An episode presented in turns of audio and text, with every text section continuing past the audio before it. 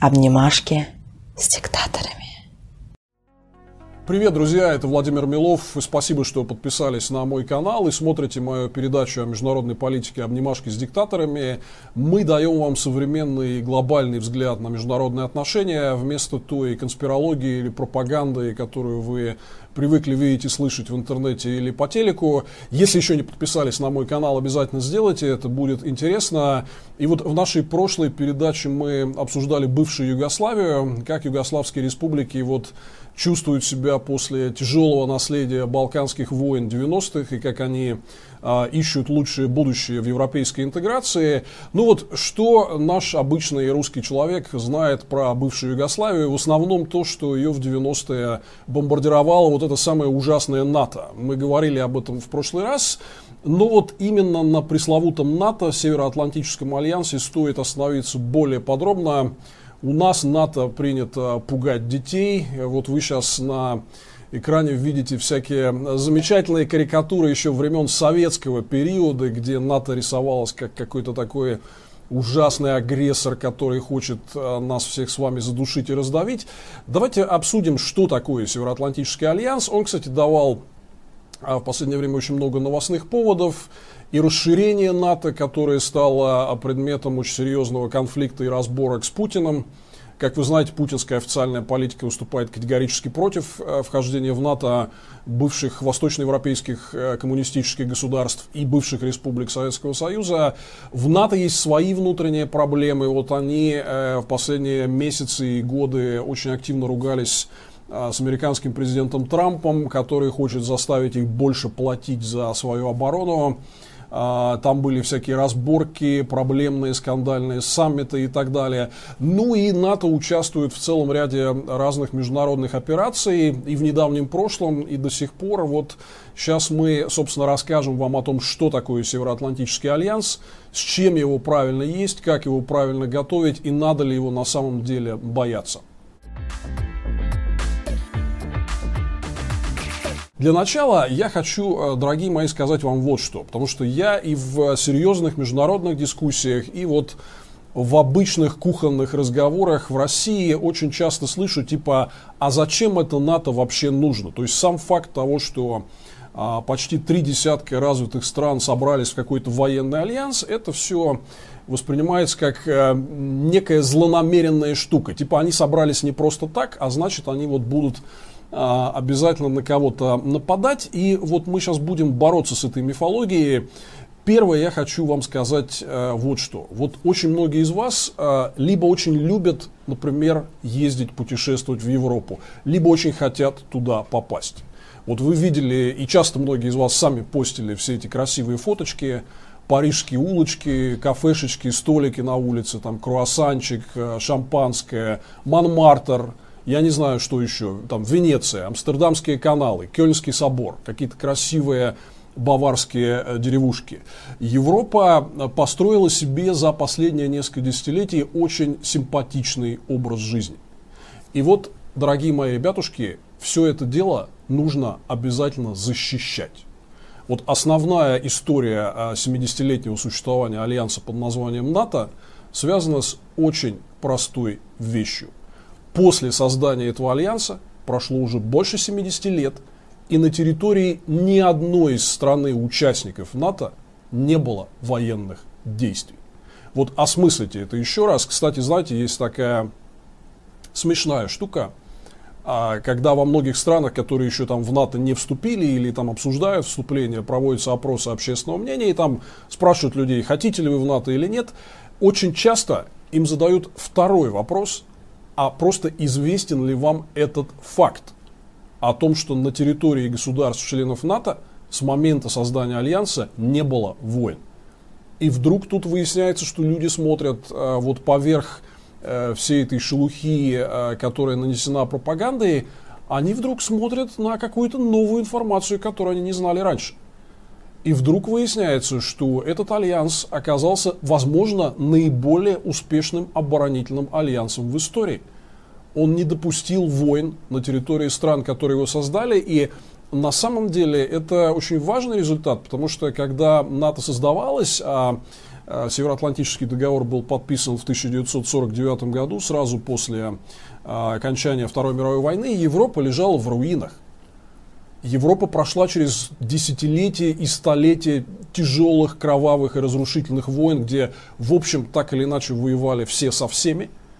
И вот появился некий новый коллективный оборонный альянс, который защитил весь этот красивый, приятный нам, симпатичный европейский образ жизни и положил конец войнам на этой территории.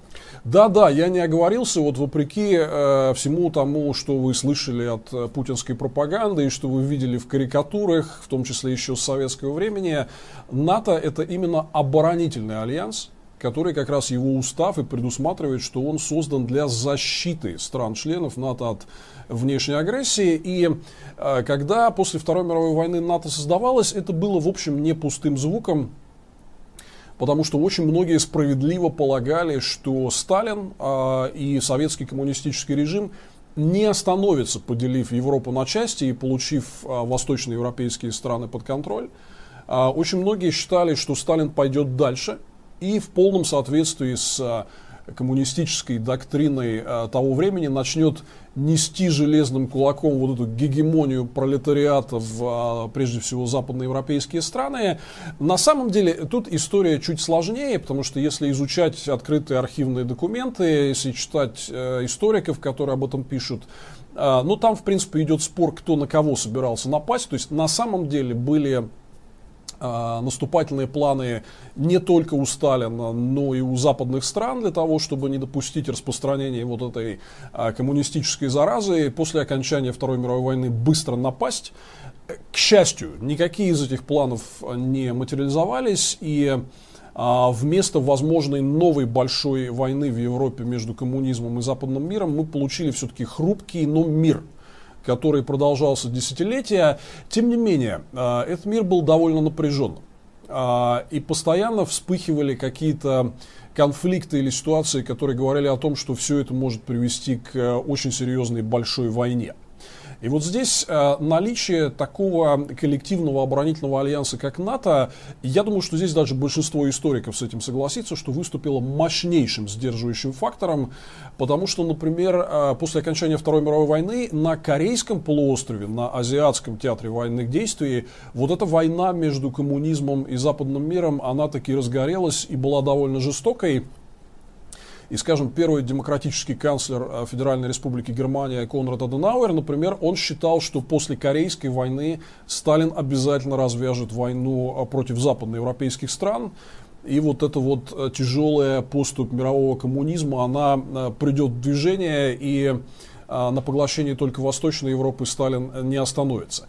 Все это на самом деле было реально, это было возможно.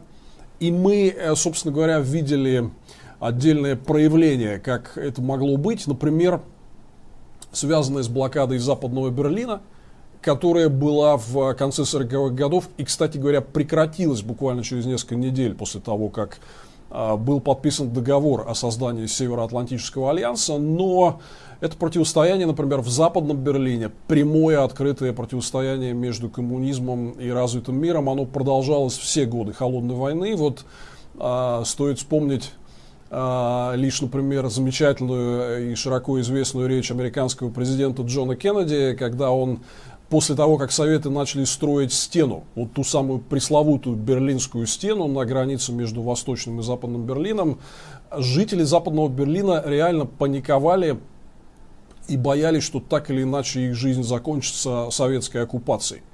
Но молодой американский президент Кеннеди приехал в Западный Берлин, чтобы подбодрить их. Там вышло невероятное число людей его послушать. И вот он тогда произнес свою знаменитую фразу «Ich bin ein Berliner», а, где а, подтвердил решимость западного мира и решимость стран НАТО защищать жителей Западной Европы от возможной коммунистической агрессии. Давайте этот небольшой фрагмент посмотрим. Freedom has many difficulties. And democracy is not perfect. But we have never had to put a wall up to keep our people in, to prevent them from leaving us.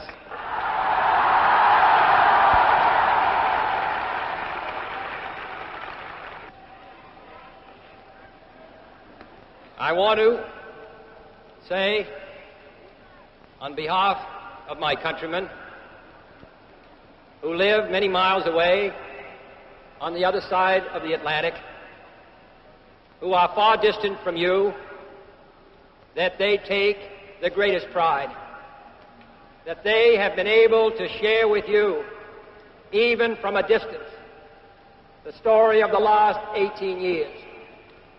I know of no town, no city that has been besieged for 18 years that still lives with the vitality and the force and the hope and the determination of the city of West Berlin. All, all free men, wherever they may live, are citizens of Berlin. And therefore, as a free man, I take pride in the words, Ich bin ein Berliner.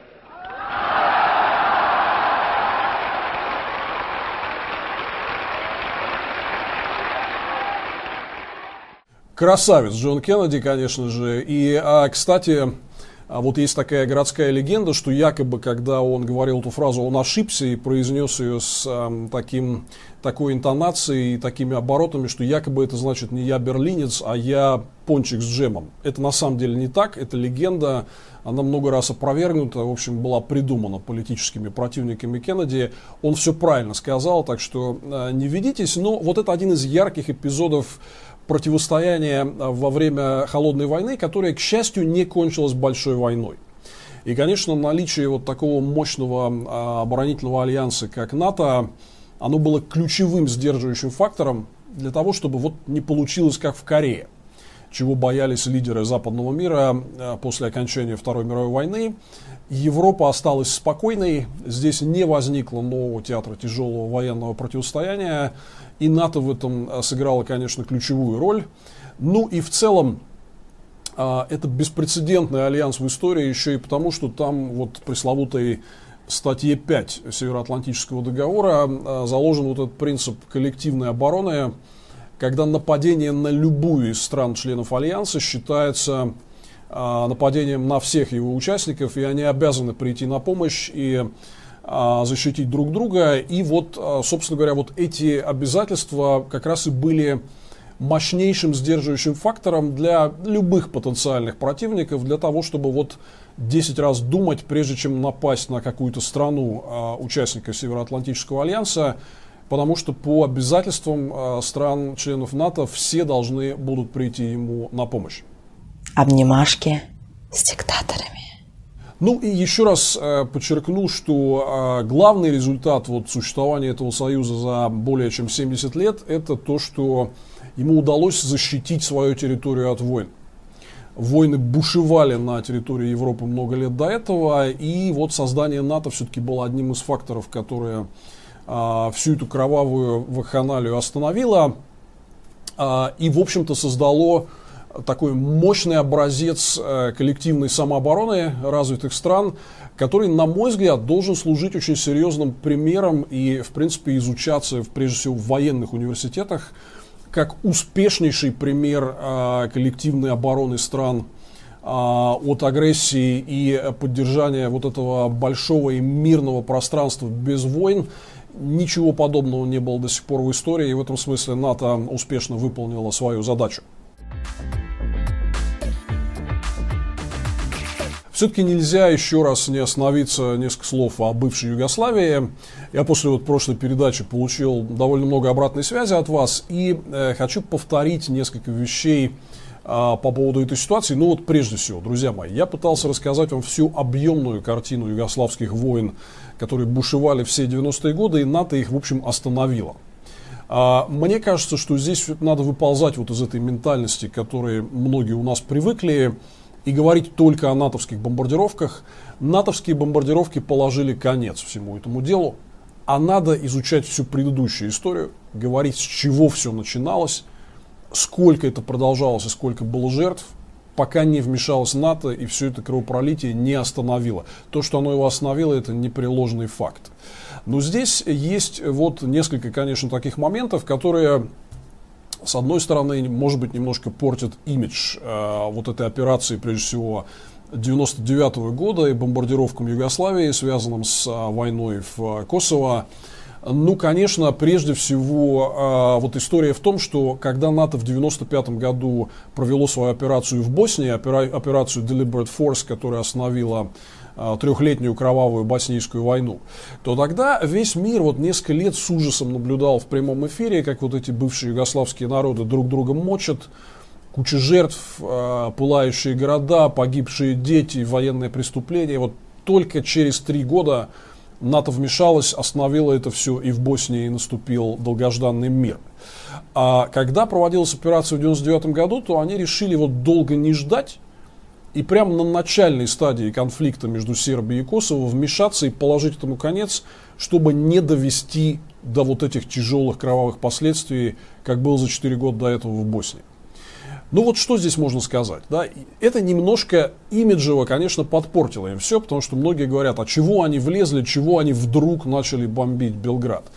Ну а что? Надо было ждать три года, чтобы они там переколбасили все друг друга, чтобы были десятки тысяч жертв, чтобы очередная где-то массовая резня, там братские могилы и очередные военные преступления. Ну вот они решили не ждать они решили влезть и побыстрее закрыть э, всю эту проблему.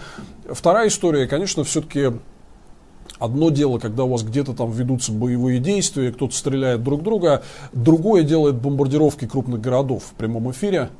Конечно, Белград, крупная восточноевропейская столица, которая подвергается вот, вот этим всем ракетным обстрелам. Ну, в прямом эфире телевидения это выглядело, конечно, довольно жестко. Плюс еще, как всегда, они там что-то не туда попали. Была вот э, известная история с тем, как э, они разбомбили по ошибке китайское посольство, погибли люди. Но это был не единичный такой случай. Поэтому, конечно, здесь есть и имиджевые издержки, и издержки исполнения. Но в целом, вот, ребят, те, те из вас, кто пишет мне, что вот вы как-то так немножко односторонне а, освещаете эти события. Я совершенно сознательно это делаю. Я не хочу вставать на сторону кровавого мясника Милошевича. Мне не интересно ради того, чтобы, знаете, выслушать одну сторону, выслушать другую сторону. Мне совершенно не интересно выступать искусственным защитником и апологетом вот этой всей кровавой вакханалии, устроенной Милошевичем. Пусть это делают другие, если у них э, хватит совести. Я рассказываю о ситуации, как она виделась именно с международных позиций, но весь мир – включая Россию. Я рассказывал вам про нашего бывшего спецпредставителя а, по Югославии Чуркина, который говорил о том, что сербы охвачены военным безумием. Но весь мир с ужасом смотрел на то, что происходит. Пришло НАТО, сделало, в общем, грязную работу. Да, может быть, не всегда ее сделало чисто, но положило конец вот этому кровавейшему конфликту в Европе со времен Второй мировой войны. Э, очень хорошо, что НАТО эту главу закрыло давайте все-таки и мы закроем ее, двинемся дальше, как мы уже говорили, по пути процветания европейской интеграции балканских народов. Несколько слов о том, а, что НАТО делало в последнее время и в каких операциях оно участвовало. Кстати, вот еще один из мифов известных, что вот у нас всегда традиционно раскручивали тему, что НАТО это якобы какой-то агрессор. На самом деле, вот за время, за все эти годы холодной войны и противостояния Запада с Советским Союзом, НАТО не участвовал вообще ни в каких операциях, ни в каких. Это был в чистом виде оборонительный альянс, задача которого была предотвращать возможную агрессию. Прежде всего, конечно, советскую агрессию. Да? А НАТО стало активно участвовать в каких-то операциях уже после э, крушения коммунистической системы. И а вот Югославия был, была, был один из первых кейсов, где э, НАТО коллективно показало силу для того, чтобы остановить кровавый конфликт. Но мы знаем про другие истории, например, Афганистан. И с тех пор, как американцы в 2001 году а, уничтожили там власть а, террористов из движения Талибан, а, НАТО очень активно участвовало в операциях по поддержанию мира в Афганистане. и, собственно говоря, до сих пор продолжает это делать, по сути, делает очень важную работу, важную прежде всего для нас с вами, дорогие россияне. Потому что вот эти бородатые маджахеды, которые, когда они в 96 году взяли Кабул, они же прямо говорили, мы пойдем дальше к северу, к мусульманским святыням, там Бухара, Хива и все такое. Да. Я, кстати, помню, какая была в российском правительстве во второй половине 90-х на эту тему паника. Что с этими талибами делать и как их сдержать. Вот сегодня эту миссию э, в Афганистане выполняет НАТО. В общем-то, сдерживает очень важный южный рубеж наступления вот этого исламского экстремизма и терроризма. За это им надо сказать спасибо. Кстати, пока Путин с ними не разругался, мы с ними очень хорошо сотрудничали. У нас в России, например, был открыт транзитный центр НАТО в Ульяновске – который как раз занимался переброской грузов и персонала в Афганистан, где НАТО выполняло вот эту вот свою миссию. Это сотрудничество шло очень хорошо. Кстати говоря, жители Ульяновской области были очень этим делом довольны. В том числе это и приносило Российской Федерации определенные доходы. Так что мы э, не просто можем, но и должны будем э, вернуться к нормальному сотрудничеству с НАТО, в том числе в борьбе с исламским терроризмом и экстремизмом. Ну, другая известная операция, это операция в Ливии, тоже вот на самом деле за прошедшие годы она обросла огромным числом мифов по поводу того, что там произошло.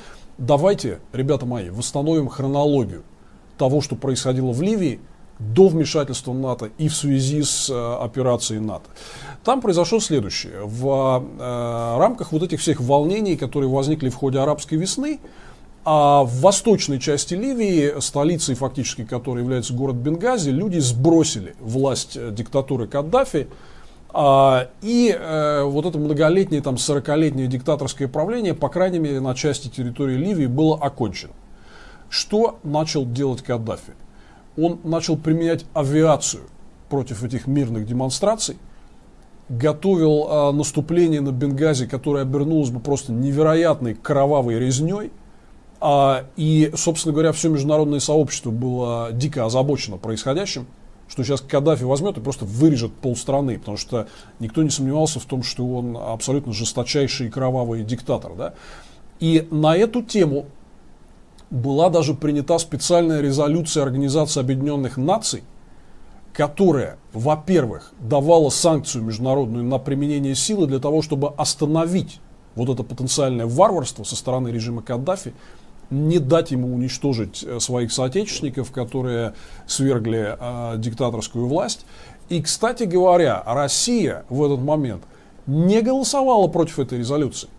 Обычно Россия традиционно защищает э, диктаторов в Совете Безопасности ООН в порядке наших привычных обнимашек, да.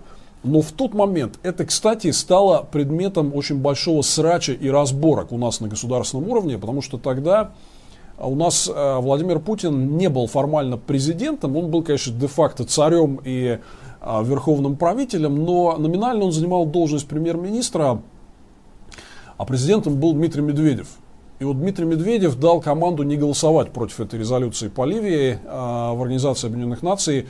Путин был страшно возмущен. Ну как же так, его кровавого дружка кинули, да, это же самое главное для него, поддерживать вот этот международный кровавый воровской диктаторский интернационал и он атаку на каждого такого кровавого диктатора и своего дружка воспринимает как атаку лично на себя. Но Путин там махал крыльями, выпрыгивал из штанов, но тем не менее резолюция ООН была принята без э, противодействия России. К счастью, еще один пример того, как Россия нормально может работать с международным сообществом. И здесь еще вот какую вещь я хотел вам сказать, друзья мои, что есть устав Организации Объединенных, Объединенных Наций, есть Международная декларация прав человека, из которых в буквальном смысле слова следует, что нарушение прав человека в какой-то стране не является ее внутренним делом. Когда какой-то диктатор решил вырезать, там, подавить танками, разбомбить самолетами своих собственных граждан, или избивать их дубинками ОМОНа а, до того, что Э, вот вы видели все эти кадры из московских протестов, да, там, слава богу, обошлось без жертв. Хотя, к сожалению, вот смотря как у нас развивается ситуация в России, в общем, видно, что Путин на все готов, и еще не вечер, были громкие ситуации. Я, например, помню протест в Иркутске, где я участвовал, и люди вышли протестовать там э, против очередных э, вредных экологических проектов олигархов, которые могли разрушить экосистему озера Байкал. Так против них пригнали военную технику с расчехленными пулеметами. Это была широко известная история. Да? Поэтому у нас в России, к сожалению, вот приходится констатировать, что еще ни, ничего не закончилось. Да? Так вот, мысль очень простая. А жестокие действия против собственного населения, нарушение прав человека не являются внутренним делом а, стран. Вот таковы нормы международного права. Поэтому то, что международное сообщество и в Югославии, и в Ливии а, встает на защиту людей, которые страдают от кровавых действий диктаторов и агрессоров, это правильно. Это правильно. Ну и вот единственная, на самом деле, единственная коллективная сила, которая для таких случаев э, находится, это вот сегодня в мире по факту это Североатлантический альянс. Кстати, еще одна важная история по поводу их операции. Тоже у нас об этом практически не говорят. Это операция Ocean Shield, океанский щит. Вы, наверное, слышали все про сомалийских пиратов которые в определенный момент просто замучили весь международный морской трафик вот э, в этом регионе северо-западного Индийского океана и Бабель-Мандебского пролива между Аравийским полуостровом и Африкой. Да? Ну, там просто было невероятное количество нападений на суда, э, захват заложников, и это все э, угрожало на самом деле просто прервать весь международный морской трафик в этом регионе и принести серьезный ущерб, в том числе и мировой экономике. Вот посмотрите на этот график который вы видите сейчас на экране. Это график, связанный с тем, как резко упало количество пиратских нападений, ну, близко к нулю за последние, там, условно, 10 лет. Теперь уже вот это вот, то есть э, вся эта история про страшных сомалийских пиратов во многом э, осталась в прошлом. Почему? Конечно, не только НАТО в этом участвовал. На самом деле я видел там много разных э, попыток все это дело объяснить. А, там вот в интернете можно было увидеть какие-то статьи, что какой-то арабский шейх из Эмиратов там нанял какую-то частную охранную фирму, и оно всех этих пиратов там на берегу разогнало. Да? Но на самом деле международный консенсус по теме причин резкого снижения а, объемов пиратства в регионе Сомали а, состоит в том, что международные усилия по военному патрулированию в этом регионе, они принесли свои плоды.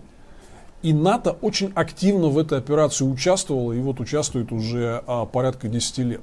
Так что НАТО сегодня, вот если говорить о тех операциях, где НАТО участвует, она делает очень много полезных вещей. Сдерживает талибов в Афганистане, борется с пиратами в Сомали, ну и исторически там не дало Каддафи вырезать пол Ливии и остановило кровавую резню в Югославии, которую устроил Милошевич. Честно говоря, вот это все немножко отличается от тех страшных пугалок, которые вам рассказывают про НАТО с утра до вечера наша официальная пропаганда. Конечно, в НАТО не без внутренних трудностей. И вот э, сейчас мы поговорим именно об этой стороне вопроса, потому что, еще раз, э, в последнее время НАТО делало заголовки вот этой своей внутренней руганью, Трамп что-то требовал от европейцев, европейцы огрызались, и все вот это вот, все эти скандалы происходили прямо на наших глазах. Вот давайте я вам несколько слов про это расскажу. В чем там дело? Это вообще все не с Трампа началось.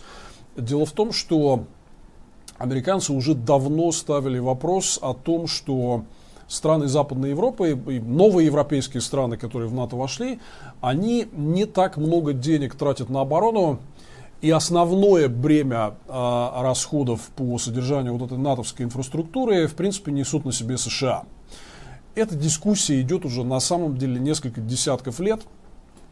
И, конечно, бурное экономическое развитие э, последних десятилетий и преодоление э, тяжелого наследия коммунизма в Восточной Европе, в принципе, открыло новую почву говорить о том, что, типа, ребят, у вас экономически все неплохо, давайте вы подтягиваетесь и э, там, тратьте больше на оборону, э, чтобы вот этот непропорционально большой американский вклад в общие военные расходы НАТО, он как-то уменьшался, и европейцы на самом деле в этот процесс включались и вносили э, гораздо больший вклад в совместную коллективную оборону. Этот спор у них идет давно, Но когда президентом э, США стал Дональд Трамп, который вообще, ну скажем так, он не фанат каких-то международных коллективных обязательств. Он изоляционист. Э, его тактика это America First. Кстати, вот важный такой момент, откуда вообще впервые в американской политике появилось выражение America First. Америка прежде всего. Наверное, так будет точнее всего перевести. Это движение, которое существовало в Соединенных Штатах в 30-х, 40-х годах прошлого века, которое говорило, что нам не надо воевать с Гитлером. Это их европейская разборка. Плюнем на них, пусть сами разбираются. Нам главное, значит, вот заниматься своим а, внутренним колхозом. Вот отсюда пошли корни движения под лозунгом America First – и Трамп, это не случайно то, что он взял именно этот лозунг на вооружение.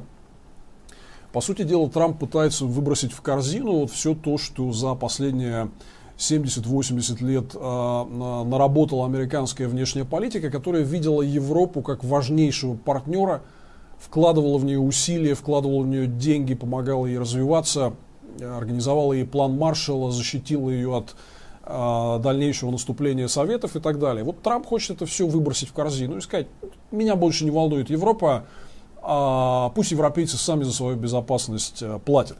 Ему, кстати, очень хорошо ответил бывший, а, известный бывший посол Соединенных Штатов в России, мой хороший знакомый Майкл Макфол, который написал а, замечательный текст на эту тему. А, господин Трамп, НАТО это альянс, а не система рэкета. НАТО is an alliance and not a protection racket. Да? Это вот не такие отношения, когда к вам приходят бандосы и говорят, значит, вот вы нам башляете, а мы вас за это будем охранять. Да? Нет. Отношения Соединенных Штатов с европейскими партнерами, они не по таким принципам строились. Ну и, конечно, вот э, Трамп, вот это требование, давайте, давайте, европейцы, э, подтягивайте свои военные расходы, он превратил э, просто в какую-то истерическую категорию такую.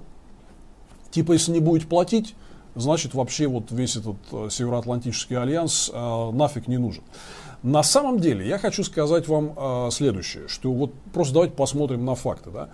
Вот график, который вы сейчас видите на экране, вот они несколько лет назад э, сформулировали такую цель, что каждая страна НАТО должна тратить на оборонные расходы не менее 2% своего ВВП. Вот на, на графике, который вы видите, очень четко видно, что большинство стран, стран-членов НАТО, они, если даже не дотягивают до этой планки, то очень к ней близки. То вот, это, вот эта тема, что якобы Европа не доплачивает за безопасность и все их содержит Америка, ну это не так. И, кстати, вот еще один график, это, собственно, официальные натовские данные, показывают, что НАТО в Европе и Канада очень сильно наращивали свои оборонные расходы, вот, чтобы достичь этой планки в 2% ВВП в последние годы. И таким образом, в принципе, выполняли эти договоренности. Там есть, э, есть отдельные исключения. Конечно, вот проблемная история э, считается Германия и очень много претензий к тому э, техническому состоянию и вообще организации, в которой находится германский Бундесвер – ну, такое общее представление в оборонных кругах на Западе в том, что Бундесвер, в общем, сильно запущен в а, плане своей боеспособности и вооруженности. И, кстати говоря, вот новая глава Европейской комиссии Урсула фон дер Ляйен, она работала 6 лет министром обороны в правительстве Ангелы Меркель. И вот как раз ее считают очень успешным министром в плане подтягивания Бундесвера до а, каких-то современных а, оборонных стандартов. Так что Германия, да, она отстает. Это вы вот сейчас еще раз можете увидеть даже и на графике. Но она, в принципе, подтягивается. Поэтому нельзя так вот говорить, что типа американцы платят за все а европейцы, значит, вот в этот момент ничего не делают. А европейские политики традиционно настаивают, например, на том, что у Европы э, непропорционально больший объем помощи окружающим странам в развитии. То есть они вбухивают много миллиардов в страны соседей, помогая им развивать свою экономику, инфраструктуру и так далее. И таким образом, то есть э, вот нельзя все мерить исключительно военными категориями. А вот эта помощь соседям в развитии тоже играет очень важную сдерживающую роль в а, отношении каких-то новых возможных конфликтов. Вы расчищаете вокруг себя и облагораживаете такое мирное пространство, способствует его процветанию, поэтому это вот как бы не деньги, выброшенные на ветер, это вот европейцы настаивают, что эти бюджеты на поддержку развития соседних государств тоже надо рассматривать в контексте обеспечения безопасности, а не только в чистом виде расходы на военку. Ну и еще вот в связи пару моментов я хотел сказать. Первое, что Соединенные Штаты, вот их военные расходы, они далеко не связаны вот только с э, участием в коллективной обороне в рамках альянса НАТО. Военное присутствие США глобально. Э, и тратят они вот на содержание своей инфраструктуры абсолютно везде. На Ближнем Востоке, в Юго-Восточной Азии, в Тихом океане, в Индийском океане, в Африке, в Европе, в Средиземноморье, там, в Атлантике и так далее. Да? А вот эти э, непропорционально более высокие американские военные расходы, они про все. НАТО-то не является глобальным альянсом. У него нет такой задачи. У него задача коллективной обороны вот этого трансатлантического пространства. Поэтому, на мой взгляд, когда американцы хвастаются, вот мы сколько тратим на армию, ну так, ребят, вы тратите это дело на вот это свое глобальное присутствие. У НАТО такой задачи никогда не было, поэтому вот мне кажется, что вся эта истерика, которую нагнетают американцы, да, конечно, нужно подтягивать европейскую оборону. Они, они, в принципе, без американцев, ну давайте прямо говорить, они такие довольно хиленькие сами по себе. Сейчас мы еще к этому моменту вернемся. Да? А, здесь нет вопроса, но, как я уже объяснял, этот процесс постепенно идет. И то, что Трамп в присущей манере а, превратил все это дело в истерику, ну, это не красит ни Трампа, ни способствует стабильности трансатлантических отношений. И где-то каждый раз, когда вот эти обвинения со стороны американцев звучат, где-то смеется очень веселый и довольный Путин, конечно, которому вот эти ссоры внутри э, трансатлантического альянса развитых демократических стран, ему это все как э, бальзам на душу. И второй очень забавный момент, вот я говорил про эту пресловутую статью 5 Североатлантического договора о коллективной обороне – если напали на одну э, страну, то значит все остальные обязаны прийти э, ей на помощь. Так вы знаете, что эта статья задействовалась только один раз в истории. И кому, как вы думаете, все остальные страны, участники Североатлантического альянса, кому они пришли на помощь? Кто попросил их, ребят, нам плохо, помогите? Это были как раз США которые обратились к своим партнерам после террористических атак 11 сентября 2001 года, они формально задействовали эту статью 5, сказали, на нас напали, мы хотим обороняться, пожалуйста, помогите нам. И все страны члены Альянса отправили своих солдат в Афганистан, хотя на них формально никто не нападал. И вот как вы видите цитату из э, бывшего президента Эстонии Томаса Хендрика Ильвиса, как, как он начал так недовольно ворчать после очередных вот этих эскапад Трампа, что типа НАТО устарело и европейцы мало тратят на оборону. Он говорит, слушайте, мы своих солдат эстонских посылали в Афганистан бороться с исламскими экстремистами и террористами без всяких вопросов, без всяких резерваций. И они погибали там и вот совместно несли э, этот э, коллективный долг. Да? Поэтому вот очень интересно, что единственный раз, когда другие страны НАТО пришли на помощь одной стране, которая об этой помощи попросила, попросила как раз США. Пришли все остальные, которых вот теперь обвиняют, что они недостаточно тратят на оборону. Обнимашки с диктаторами.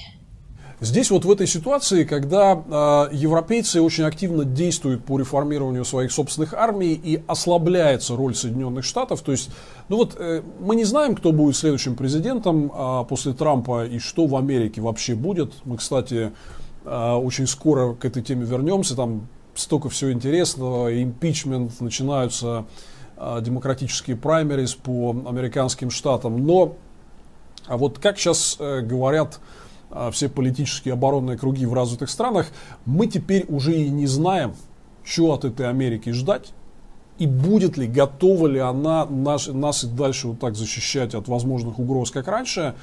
После вот этих всех эскапад Трампа, если такие вещи говорит президент США, и даже какие-то более умеренные официальные лица, типа вице-президента Пенса, который говорит, да-да, мы поддерживаем наших союзников, но они должны все равно платить. Да? А типа вот повисает в воздухе вопрос, а если они не заплатят, то что? Значит, вот, э, вот эта неопределенность, она европейцев подвигает к разговору о создании коллективной европейской системы обороны, конечно, интегрированной каким-то образом с НАТО, но, по сути дела, европейской армией. И э, на самом деле мне кажется, что э, вот в условиях вот ослабления вот этих трансатлантических связей США это был бы хороший шаг. А я это, кстати, очень много обсуждал с европейскими политиками. Вот, например, э, Европейская народная партия, это вот альянс правоконсервативных, правоцентристских сил по всей Европе, они являются большими сторонниками этой идеи.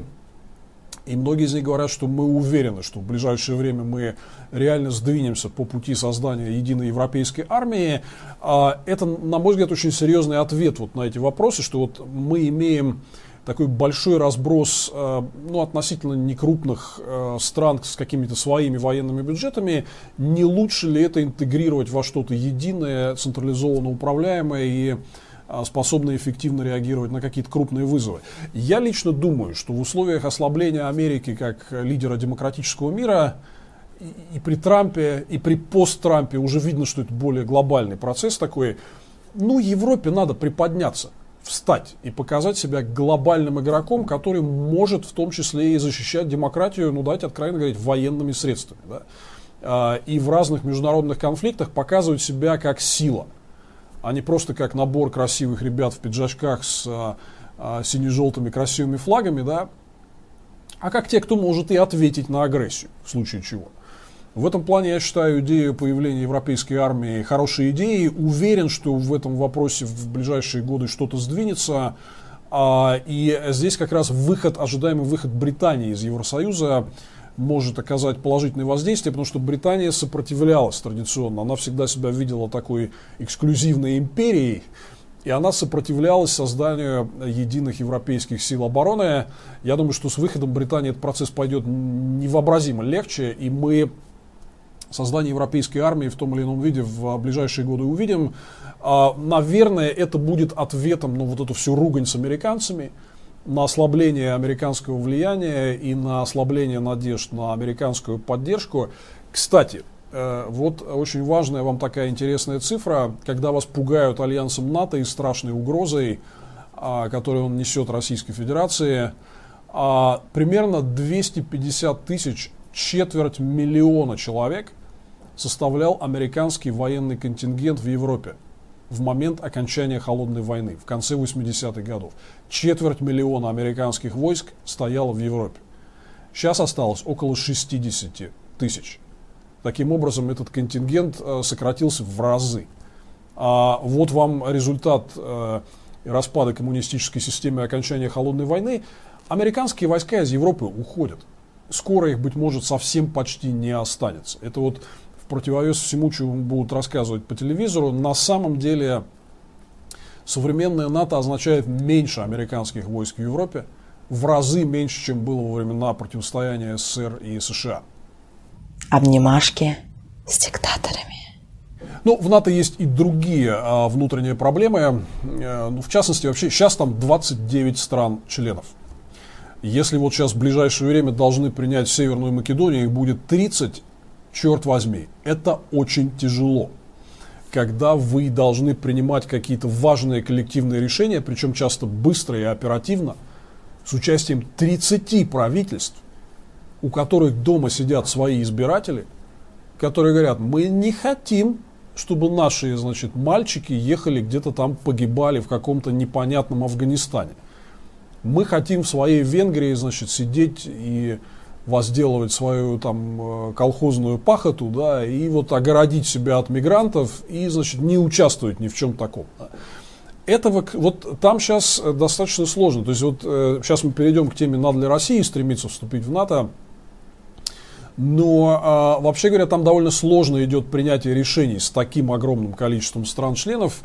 А, все из них, почти все из них, сейчас чуть вернемся к этой теме, а, являются демократическими странами, которые зависят от мнения избирателей в своих странах. Как вы можете догадаться, избиратели не очень любят, когда власти куда-то посылают армию, и их ребят, где-то, чтобы они где-то воевали и погибали. Да?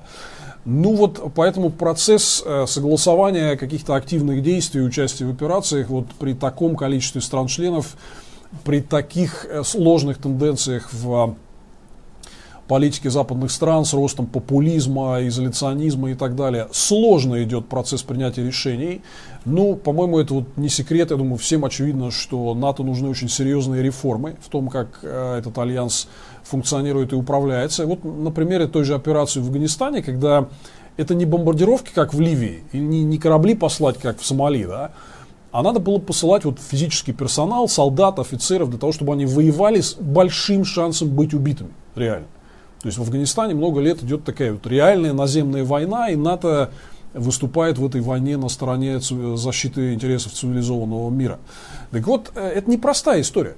Политически это очень сложно. Таким вот э, крупным альянсом управлять, конечно, НАТО нужны реформы, и, э, конечно, вот такое большое число стран-членов, ну, оно утяжеляет этот процесс принятия решений. Кроме того, в НАТО, в общем, еще есть свои такие троянские лошади. Прежде всего, конечно, речь о Турции, которая, давайте откровенно говорить, при Реджепе Таипе Эрдогане Турция перестала быть демократической страной а, в том понимании, к которому мы а, привыкли. И фактически Турция сегодня во многом в международных делах выступает на стороне вот этого самого клуба диктаторов, о котором мы говорим в а, каждой из наших передач – Турция не является сегодня полноправным участником свободного демократического мира. Это очень усиливает напряженность внутри альянса, осложняет все эти отношения. А с одной стороны, вот развитые страны говорят, слушайте, ну вот э, это не демократическая страна, мы не хотим наших мальчиков и девочек посылать ее защищать, воевать за нее, да. А с другой стороны, Турция все время продвигает какие-то собственные интересы в международных политических и военных вопросах, которые часто не соответствует интересам демократического мира. Мы э, подробно разберем с вами ситуацию в Турции в следующей передаче. Наш следующий выпуск будет именно посвящен а, ситуации в Турции и итогам правления Эрдогана и перспективам правления Эрдогана. Поэтому я не буду на этом долго останавливаться. Но вот помимо общих сложностей с управляемостью в Турции, в, в НАТО есть и вот такой свой внутренний троянский конь, который очень осложняет там обстановку и принятие решений. Но, тем не менее, несмотря на все эти сложности, вот итоги этих 70 лет, они, конечно, впечатляющие.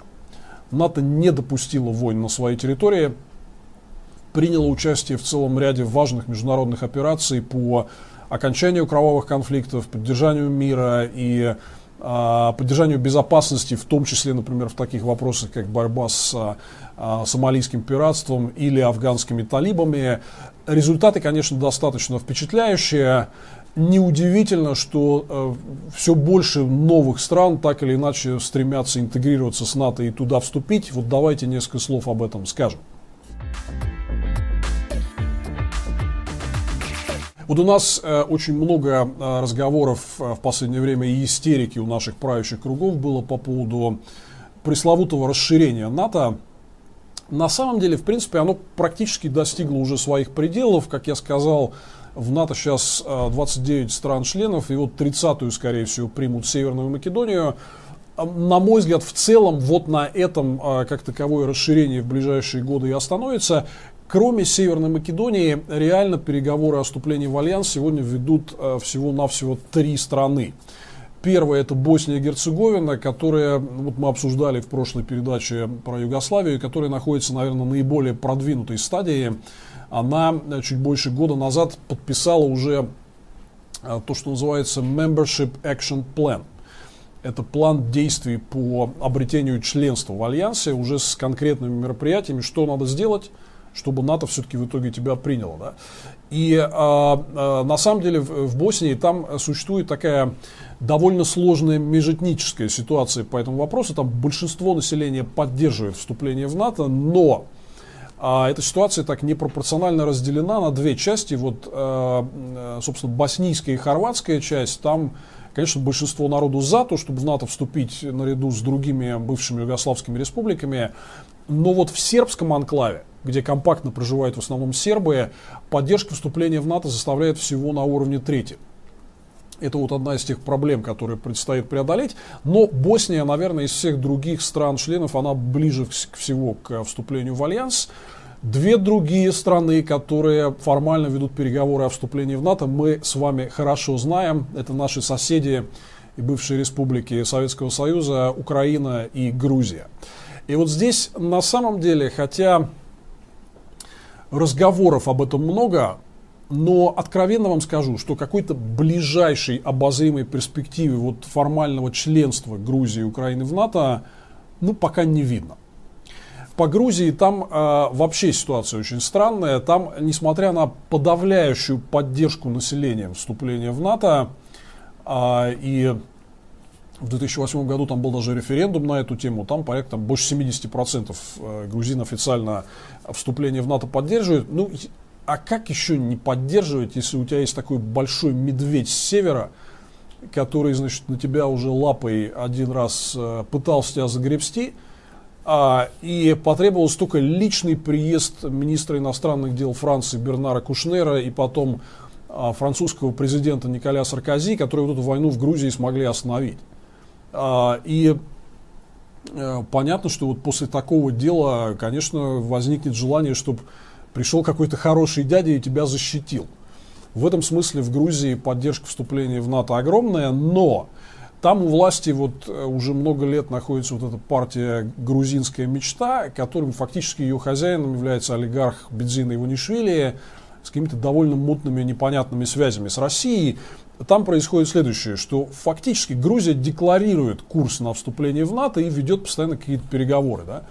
Но реально грузинские власти, по сути дела, саботируют всю эту историю.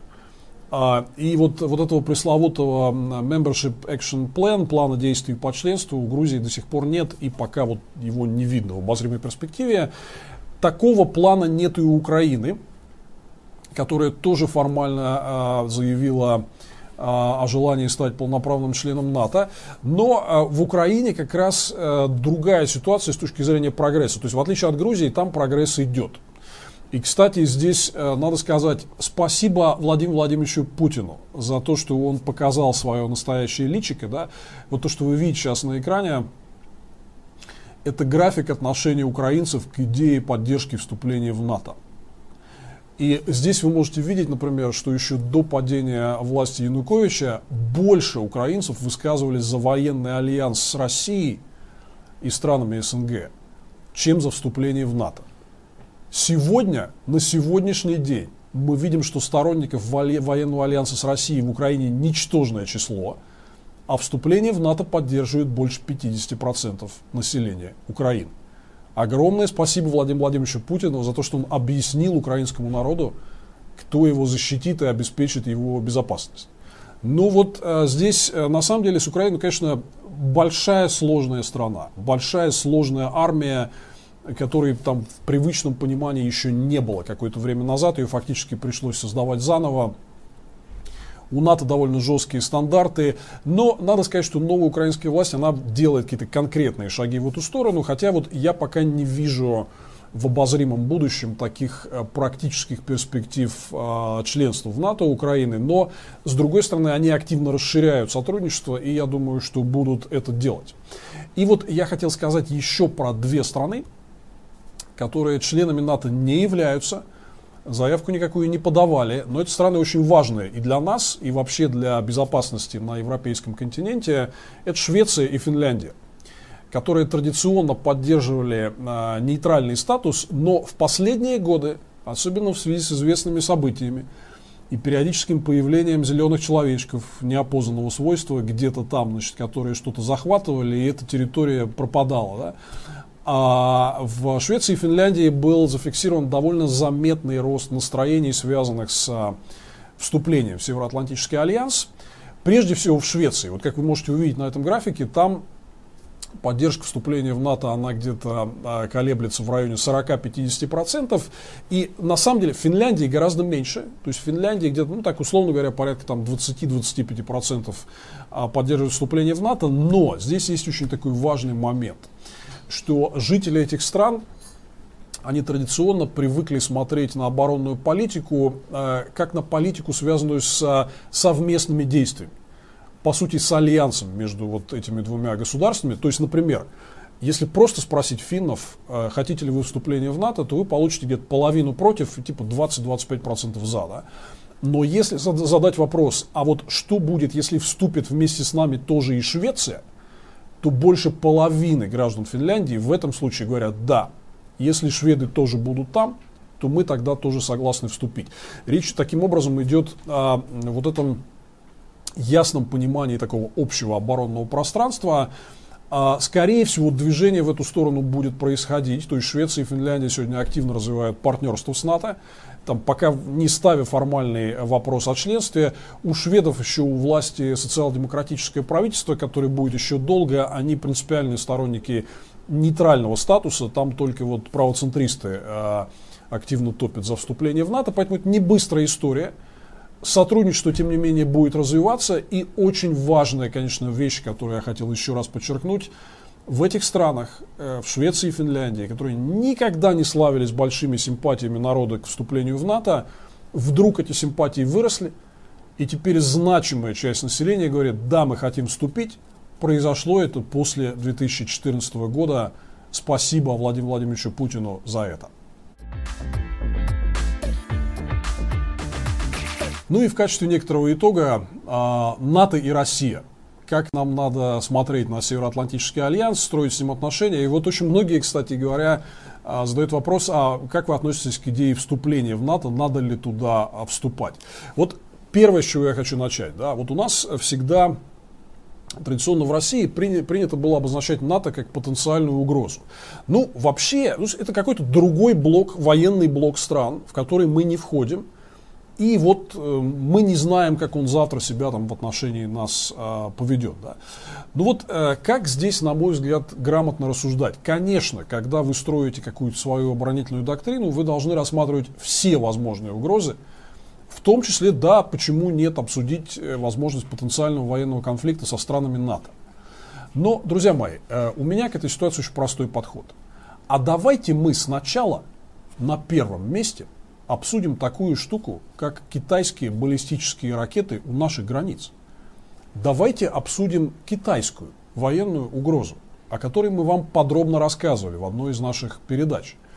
Давайте вспомним, с кем из крупных стран у нас был последний открытый прямой вооруженный конфликт. С Китайской Народной Республикой в 1969 году, а не с какими ни странами НАТО. Да? А, и вот а, первое, о чем я хотел бы говорить, что когда вы ранжируете вот военные угрозы, хорошо, потенциальные угрозы НАТО, давайте поговорим. Давайте сначала поговорим о военной угрозе Китая, которая гораздо более материальна. Китай наращивает огромную армию а, прямо вблизи наших границ. Китайские политики открыто обсуждают вопрос о том, что Сибирь была несправедливо у Китая отторгнута в XIX веке. Китайская армия проводит сухопутные учения с отработкой маршей бросков больше, чем на тысячу километров. Кого они собрались? Мьянму, что ли, таким образом захватывать? Ну, конечно, нет. Вот давайте сначала обсудим вот эту военную угрозу номер один. Давайте сначала обсудим военную угрозу номер два.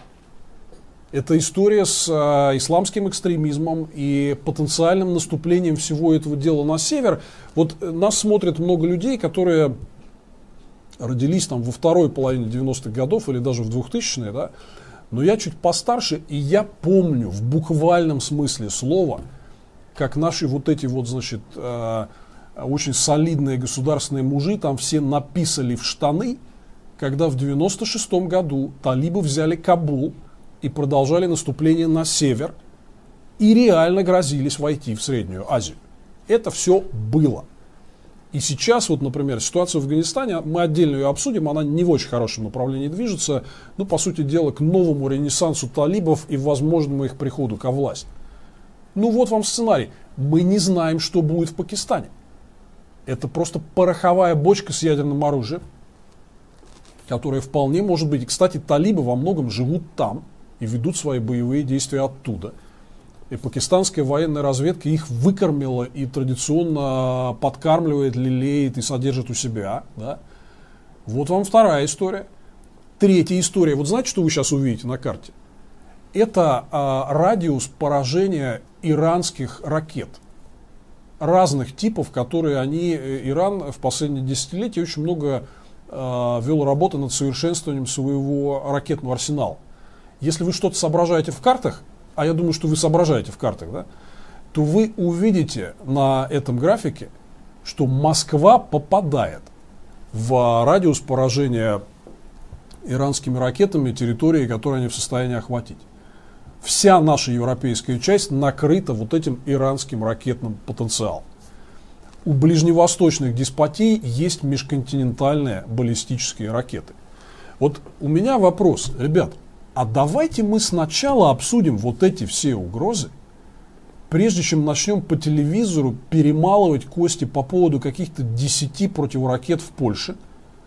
При том, что, кстати, американская система противоракетной обороны это не натовский проект, это лично американский проект, который я, в общем, считаю не особо эффективным. НАТО не принимало такого решения, но тем не менее. Вот то, что я вам рассказал. Китай, Афганистан, Пакистан, талибы, Иран и их ракетный потенциал и так далее, да, может нам вот это надо сначала обсудить? Прежде чем обсуждать якобы страшную угрозу, которую нам несет альянс развитых демократических стран. Я не против, пожалуйста, давайте военную доктрину строить в том числе и на а, анализе потенциальной угрозы со стороны НАТО.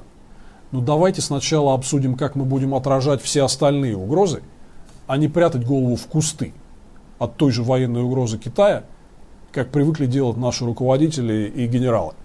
Обнимашки с диктаторами. И последний вопрос о том, а в принципе, нужно ли, как нам надо выстраивать э, партнерство с НАТО и нужно ли нам э, думать о том, чтобы, возможно, в этот альянс вступить. Ну, во-первых, вообще любой нормальный современный человек в 21 веке, конечно же, будет видеть НАТО потенциальным партнером в обеспечении глобальной безопасности. Потому что НАТО это альянс демократических свободных стран – такого другого больше нет. Как раз в том, чтобы сеять агрессию, кого-то захватывать, там, нападать, заинтересованы прежде всего авторитарные страны. В разжигании войн, там, нестабильности и так далее. Смысл существования НАТО за все 70 лет было поддержание мира и стабильности на территории стран-участников этого альянса. НАТО довольно много сделал для э, обеспечения глобальной безопасности в самых разных операциях, про которые я рассказывал и против пиратов в Сомали, и против талибов в Афганистане, и против тех, кто разжигал кровавые балканские войны в Югославии. Да. Ну, понятное дело, что это такой очевидный партнер, который прям просится на то, чтобы мы свою оборонную доктрину выстраивали на очень тесном с ним взаимодействии. Мы, например, если мы будем взаимодействовать со странами НАТО, мы сможем замкнуть так называемое Северное кольцо – сделать Арктику и северные широты зоной абсолютно закрытой для потенциальных войн и конфликтов, полностью безопасной. Вместо соперничества можем э, совместно договориться о механизмах обеспечения здесь безопасности, и чтобы ни одна там китайская вооруженная мышь не проскочила. Да? Вот мы можем это сделать. НАТО абсолютно к этому готово, и оно постоянно подтверждает, что очень хочет вернуться к нормальному партнерству с Россией, и чтобы Россия перестала устраивать истерику по поводу расширения НАТО и по поводу каких-то там транзитных центров э, с персоналом 2-3 тысячи человек в Румынии или Болгарии. Я считаю, что к этому партнерству надо возвращаться, это раз. И два, по поводу членства. Во-первых, знаете, кто из высших э, российских официальных лиц был наиболее близок к тому, чтобы прям заявить о том, что Россия собирается вступать в НАТО? Это был Владимир Владимирович Путин. Он официально делал эти заявления в начале своего президентства в 2000 году, этому есть масса свидетельств. И он говорил о том, что для нас потенциальная цель – это вступление нашей армии в НАТО.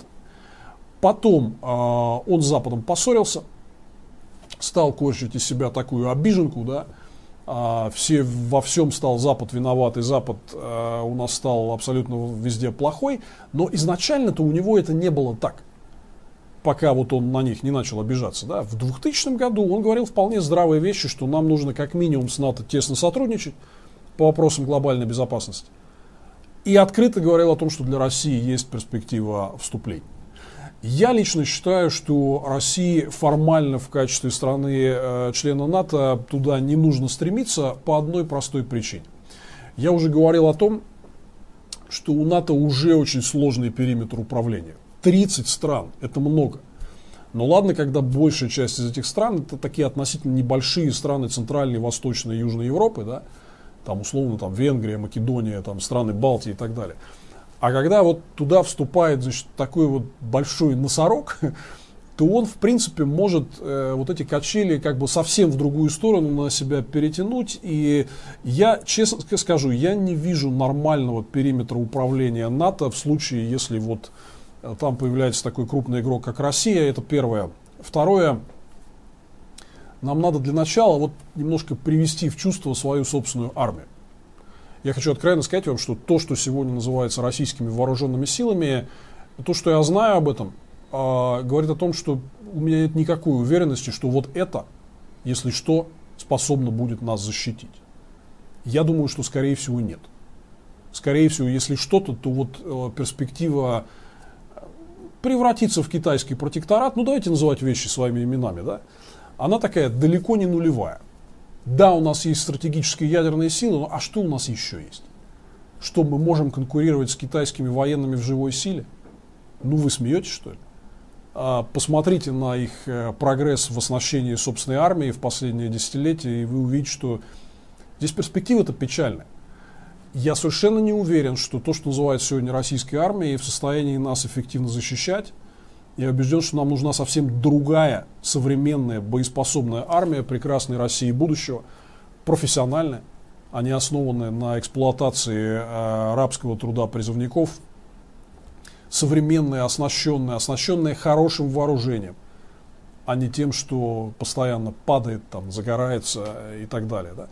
И э, вот, собственно говоря, мне кажется, что говорить о перспективе там э, какого-то будущего взаимодействия с тем же НАТО и с другими странами по вопросам безопасности нам надо после того, как мы модернизируем свою армию и просто построим нормальные вооруженные силы в России. Да, вот то, что мы имеем сейчас, э, куда-то с этим вступать, я, откровенно говоря, думаю, что пока мы не готовы. Да.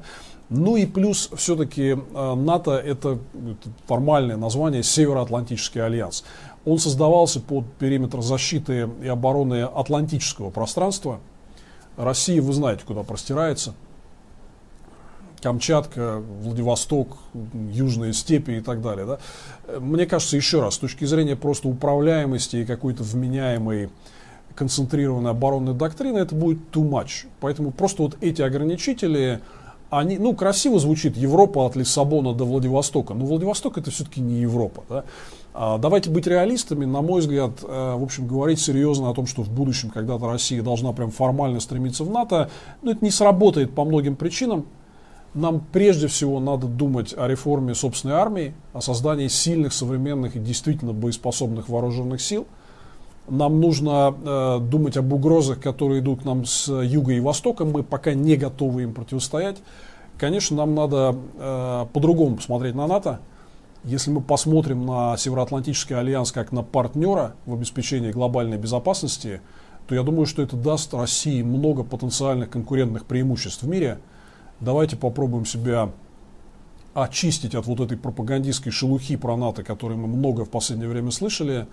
А, посмотреть, чего этот альянс добился за всю свою историю, как мы могли бы с ним плодотворно сотрудничать. Это была программа «Обнимашки с диктаторами» с Владимиром Миловым. Подписывайтесь на мой канал, донатьте нам на продакшн, слушайте наши подкасты, у нас теперь есть подкасты. И, кстати говоря, мы запускаем также субтитры ко всем нашим видео. В общем, будет интересно, как я уже обещал, следующий выпуск нашей передачи мы э, сделаем про Эрдогана и Турцию. Это был Владимир Милов. Всем пока обнимашки с диктаторами.